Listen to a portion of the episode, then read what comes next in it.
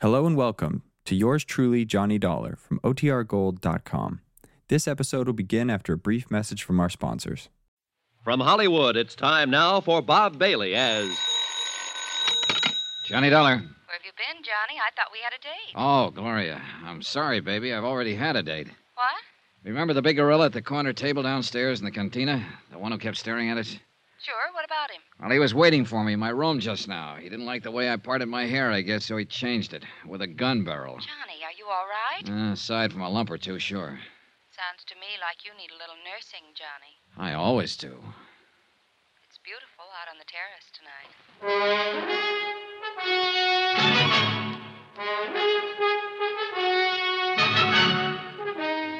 Tonight and every weekday night, Bob Bailey in the transcribed adventures of the man with the action packed expense account, America's fabulous freelance insurance investigator. Yours truly, Johnny Dollar.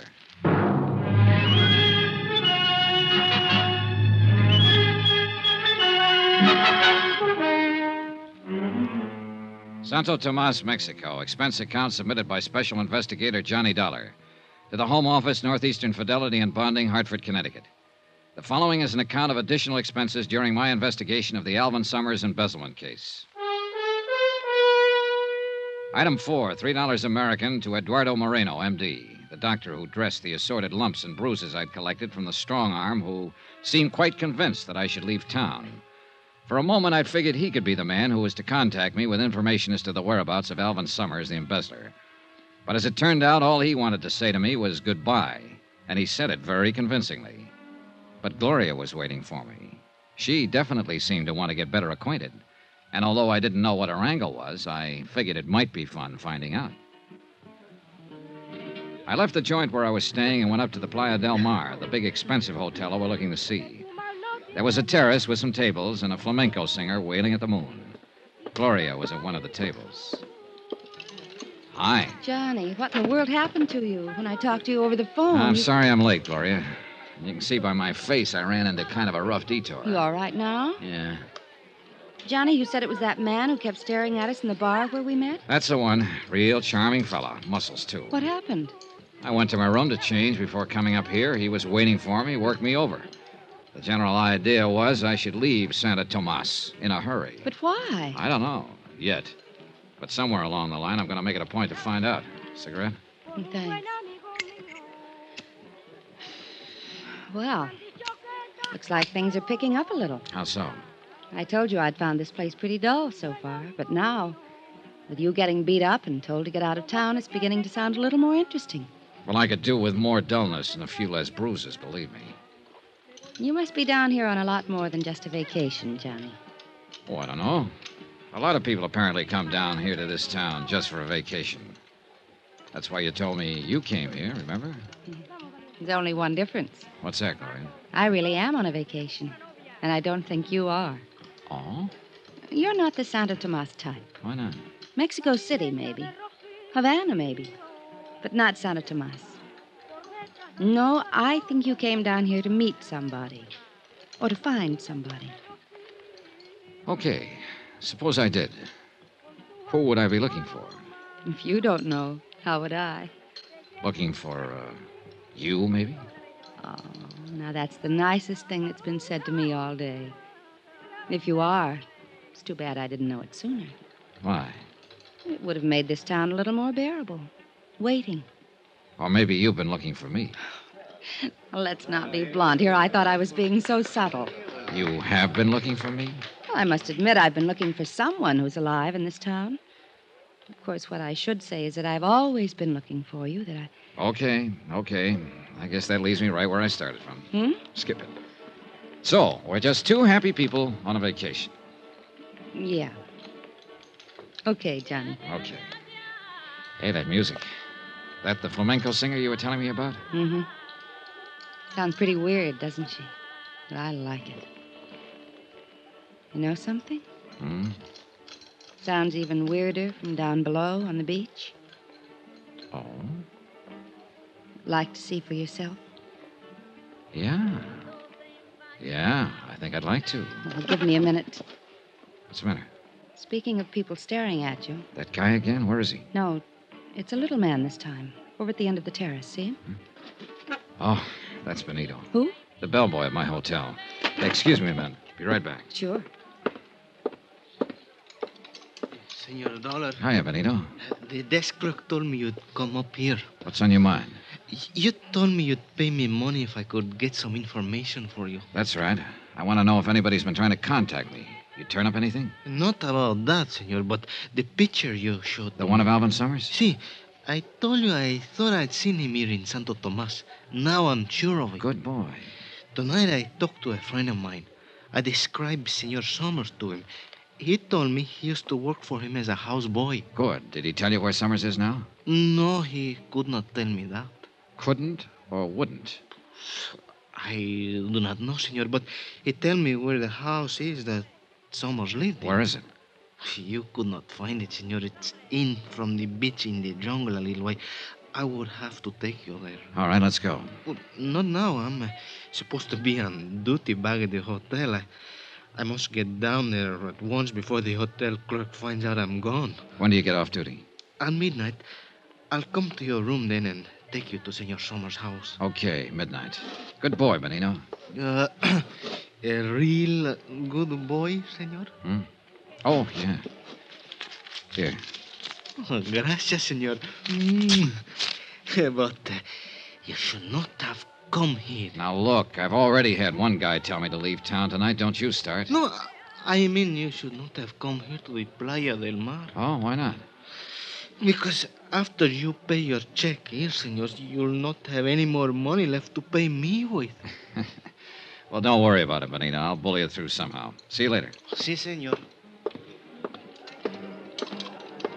Well, hello, Dollar. Oh, no. Carson, E.K. Carson, remember? Sure, the zipper salesman. What brings you up here? Oh, same thing as you, friend, out doing a little stepping. I thought you told me down at the hotel that you figured half the world was just waiting to be zipped up. How can you afford to take the time off? All work and no play, friend, haven't you heard? Yeah, well, I, uh, I I have a date. See you later, Carson. I'm still waiting to get you into a cribbage game, friend. Good. That's just what you do. You mean play cribbage? No, I mean keep waiting. When I got back to the table, Gloria was gone. I looked around, no sign of her. This I didn't get, and I didn't like. Why would she pull a disappearing act on me now? Johnny. Then I spotted her, just off the terrace on the path that led to the cabanas on the beach. I went over. She was carrying a scarf and wearing a one piece bathing suit. The scarf looked bigger. Hi. Wow, I thought as long as we were going down to the beach, we might as well go for a swim. why not? Be right with you. Item five on expense account $7 for one pair of swimming trunks, five for the trunks, and two bucks to get the hotel shopkeeper out of bed to sell them to me. After all, I figured I ought to stay close to Gloria. That's the way she seemed to want it, and I wanted to know why. She could have some information on the whereabouts of Alvin Summers I could use. Well, she might.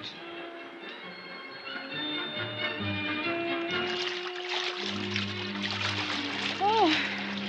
Oh, that was fun. Yeah, Come on, there's a place over against the rocks at the foot of the cliff. okay. What do we do now? Build a fire and roast marshmallows? I'm sorry, I didn't bring any marshmallows. Oh, it's just as well. I'm strictly the hot dog and beer type anyway. Here we are. This is my place, Johnny. I come down here almost every night. That's nice. I told you there was a moon tonight. Yeah. And the flamenco singer. Music comes right down the rocks to us. Doesn't she ever get tired? Doesn't seem to. What's she singing about? Do you know? Uh huh. It's about a man in jail in a little town. His sweetheart tosses a rose to him through the bars. It drives him crazy. Cheerful. There aren't any walls around you, Johnny. Oh? The only trouble is, I don't have a rose. Well, who needs a rose? Johnny. Darling, Gloria, look, I. you were saying. You know something? I forgot what it was. Good. Let's keep it that way, darling. What it? So who's thinking of moving? Shh. What is it? They're in the moonlight coming along the beach. Two men. Yeah. Take a good look at the one in front. Johnny, Yeah. it's the. The one who worked me over in my hotel room tonight. And it looks like he brought along a stooge with a machete. They're looking for you. Look, get around behind the rock here, then back up the path to the hotel. No, Quiet, Johnny. get going. I'm not Look, going to will leave you Please, Johnny, please don't go out there. Now stay out of sight. They can't see us here in the shadows. Gloria, sooner or later I got a little matter to settle with that big ape, and might as well be sooner. No, please. I, I don't want you to get hurt again, Johnny. I'm not going to leave you. Okay, okay, come on. Let's shift around to the other side of this rock and keep it quiet. Can you see them? Keep your head down. Keep your eyes open. I saw him come down the path about half an hour ago. Maybe it's farther up the beach. Now, what's the water? Could be a That was close. Too close. Yeah, Johnny, are you in some kind of trouble? not yet. You seem pretty concerned about me. I am. You sure that was why you didn't want me to tangle with him? Of course. You don't know the guy, huh? I told you I didn't. Why? Oh, I was just wondering if maybe he was a friend of yours and didn't want me moving in on him. Johnny, you're you're talking crazy. I've never seen him in my life before today in the bar of your hotel.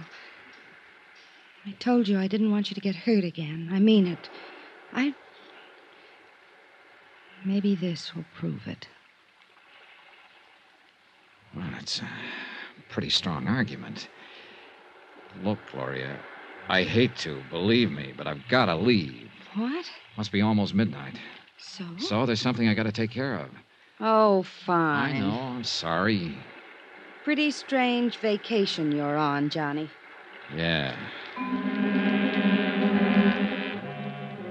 So, my timing was terrible. But I had to meet Benito, the bellboy, in my hotel room at midnight to find out more about Alvin Summers' whereabouts. I walked Gloria back up to her hotel and headed for mine. It was a couple of minutes after 12 when I got there.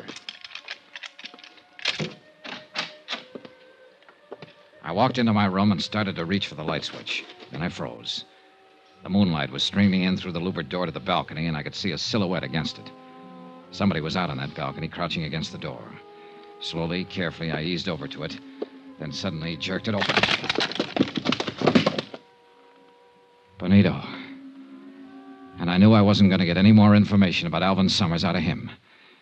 After all, you can't do much talking when your throat's been cut.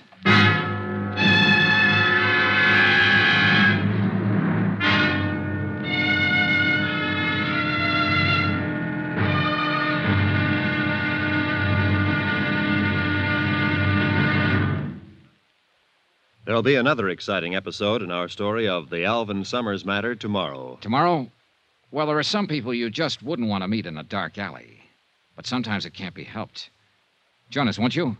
Yours truly, Johnny Dollar.